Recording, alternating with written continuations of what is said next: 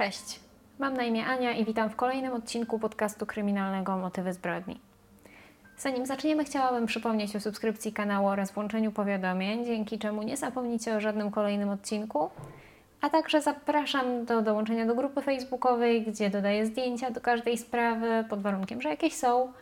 A także zachęcam Was do tego, żebyście dyskutowali na temat omawianych tutaj spraw i takich, które może chcielibyście zobaczyć w kolejnych odcinkach.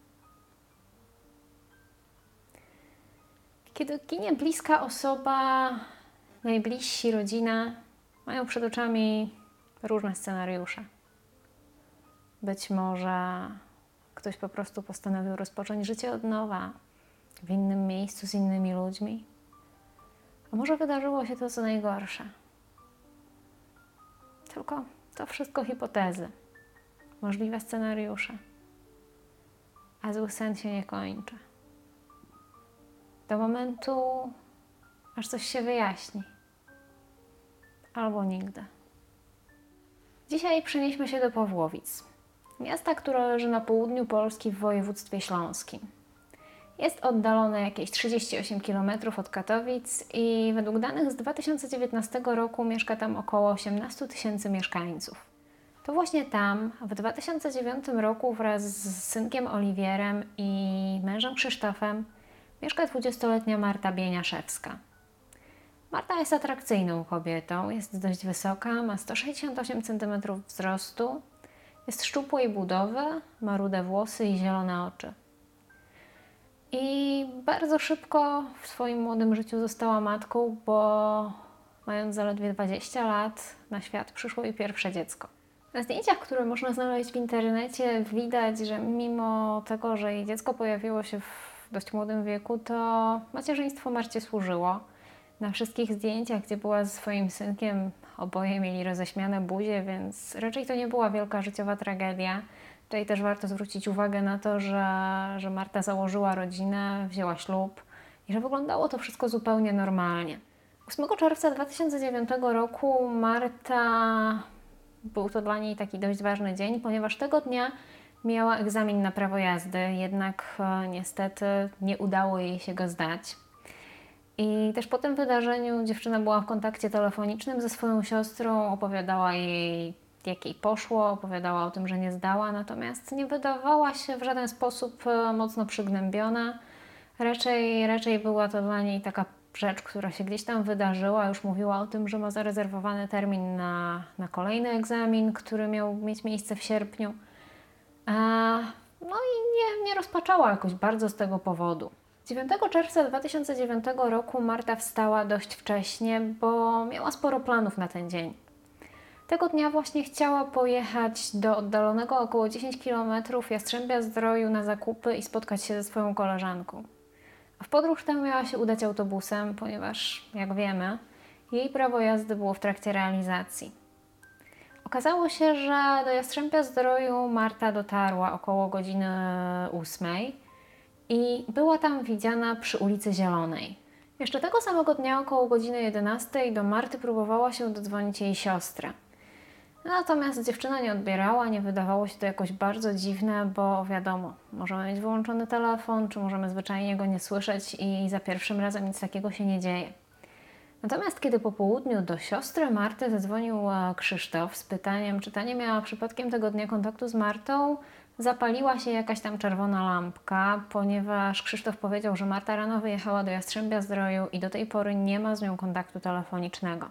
Mimo wszystko siostra Marty była ciągle pozytywnie nastawiona do całej tej, tej sytuacji. Wierzyła, że być może jej siostrze rozładował się telefon, albo może ktoś jej go ukradł albo go zgubiła i że na pewno niedługo wróci do domu i wytłumaczy, dlaczego nie można było się z nią skontaktować.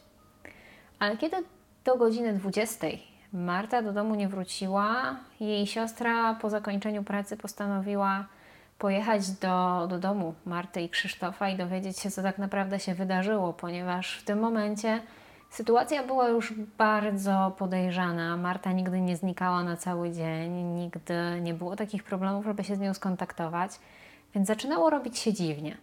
Kiedy kobieta dojechała do mieszkania swojej siostry i, i weszła na górę, zaczęła pytać męża Marty, Krzysztofa o to, co się wydarzyło, co wie, co, co tak naprawdę się dzieje.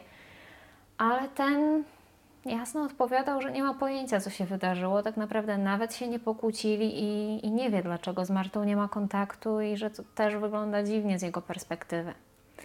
Siostra Marty nie miała powodu, żeby Krzysztofowi nie wierzyć, ponieważ z reguły, kiedy ta dwójka się kłóciła, to siostra przyjeżdżała do niej po jakąś poradę, żeby się zapytać, wypłakać, chociaż porozmawiać. I właściwie nie ma w tym nic dziwnego, bo Marta była bardzo młoda i, i jakaś pomoc ze strony siostry mogła być naprawdę mile widziana i, i, i mogła pomóc zwyczajnie młodej dziewczynie, która dość szybko wkroczyła w poważne obowiązki. Jeszcze tego samego wieczoru mąż Marty postanowił zgłosić jej zaginięcie na policję i, i tak też zrobił.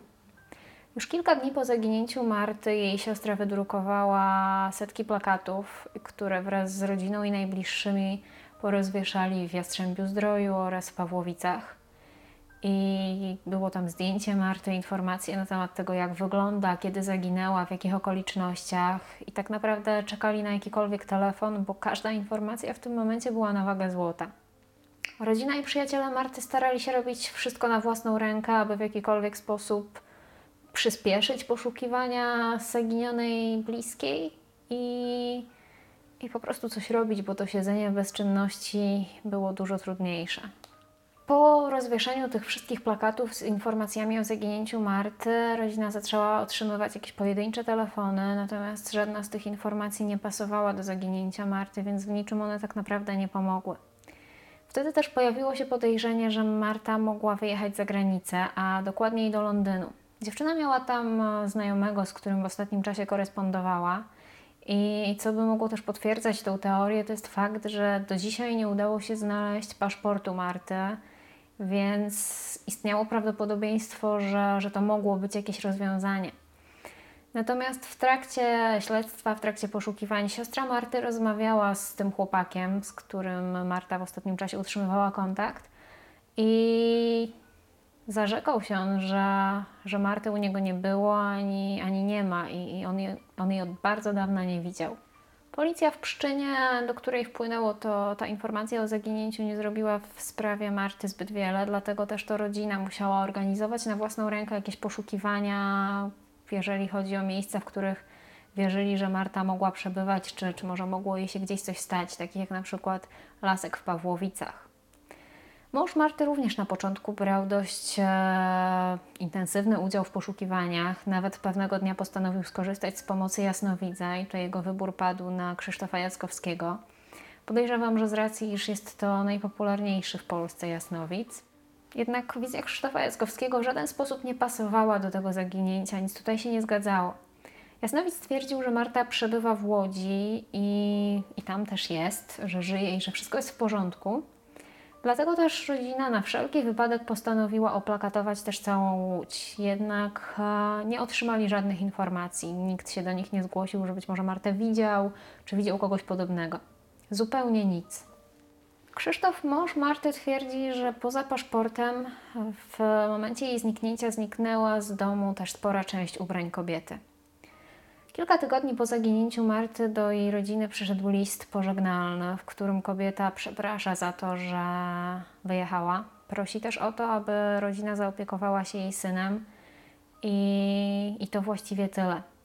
W tym momencie Krzysztof, mąż Marty, przestaje angażować się w poszukiwania swojej żony i próbuje rozpocząć swoje życie na nowo, twierdząc i wierząc w to, że kobieta go porzuciła. Siostra Marty twierdzi, że zachowanie w tym stylu nie jest absolutnie podobne do jej siostry. Ze źródeł wynika, że siostry miały ze sobą bardzo dobry kontakt, więc prawdopodobnie też bardzo dobrze się znały i wiedziały o różnych problemach, które, które trapią tą drugą. Siostra Marty twierdzi, że ta była tak bardzo zakochana w swoim dziecku, że po prostu nie wyobraża sobie, aby mogła je zostawić. Jakiś rok po zaginięciu kobieta udała się do wróżki, od której usłyszała, że Marta najprawdopodobniej nie żyje. Niedługo później Krzysztof, mąż Marty, złożył e, pozew o separację oraz pozbawienie Marty praw rodzicielskich do ich e, syna. A zaraz potem złożył również pozew rozwodowy. Sąd orzekł rozwód e, Marty i Krzysztofa 31 marca 2011 roku. Krzysztof, mąż Marty, dość szybko ułożył sobie życie na nowo. Poznał kobietę, która również miała małe dziecko i, no i z którą planował swoje życie dalej. Już w Sylwestra 2011 roku para miała wziąć ślub.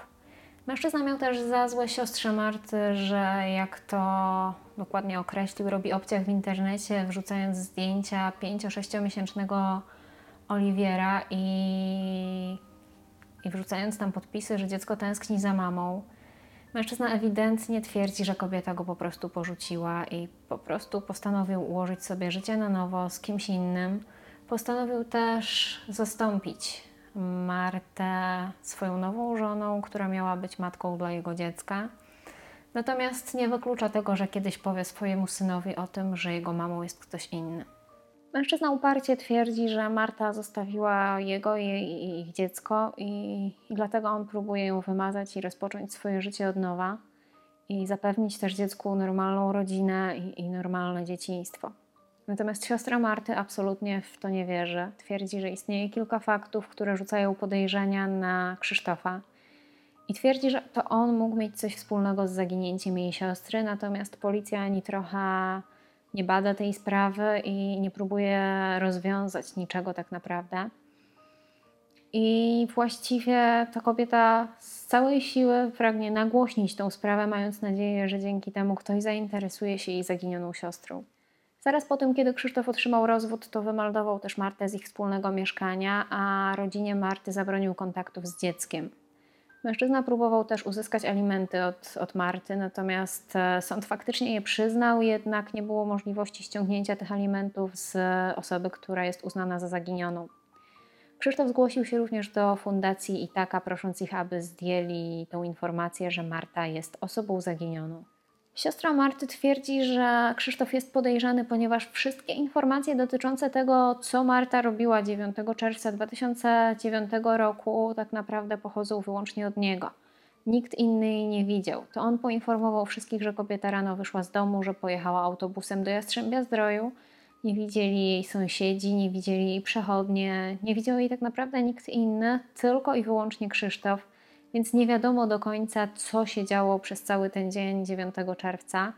A, a jej siostra kontaktowała się z nią poprzedniego dnia rano, czyli 8 czerwca, i też z nią później nie rozmawiała przez telefon ani osobiście.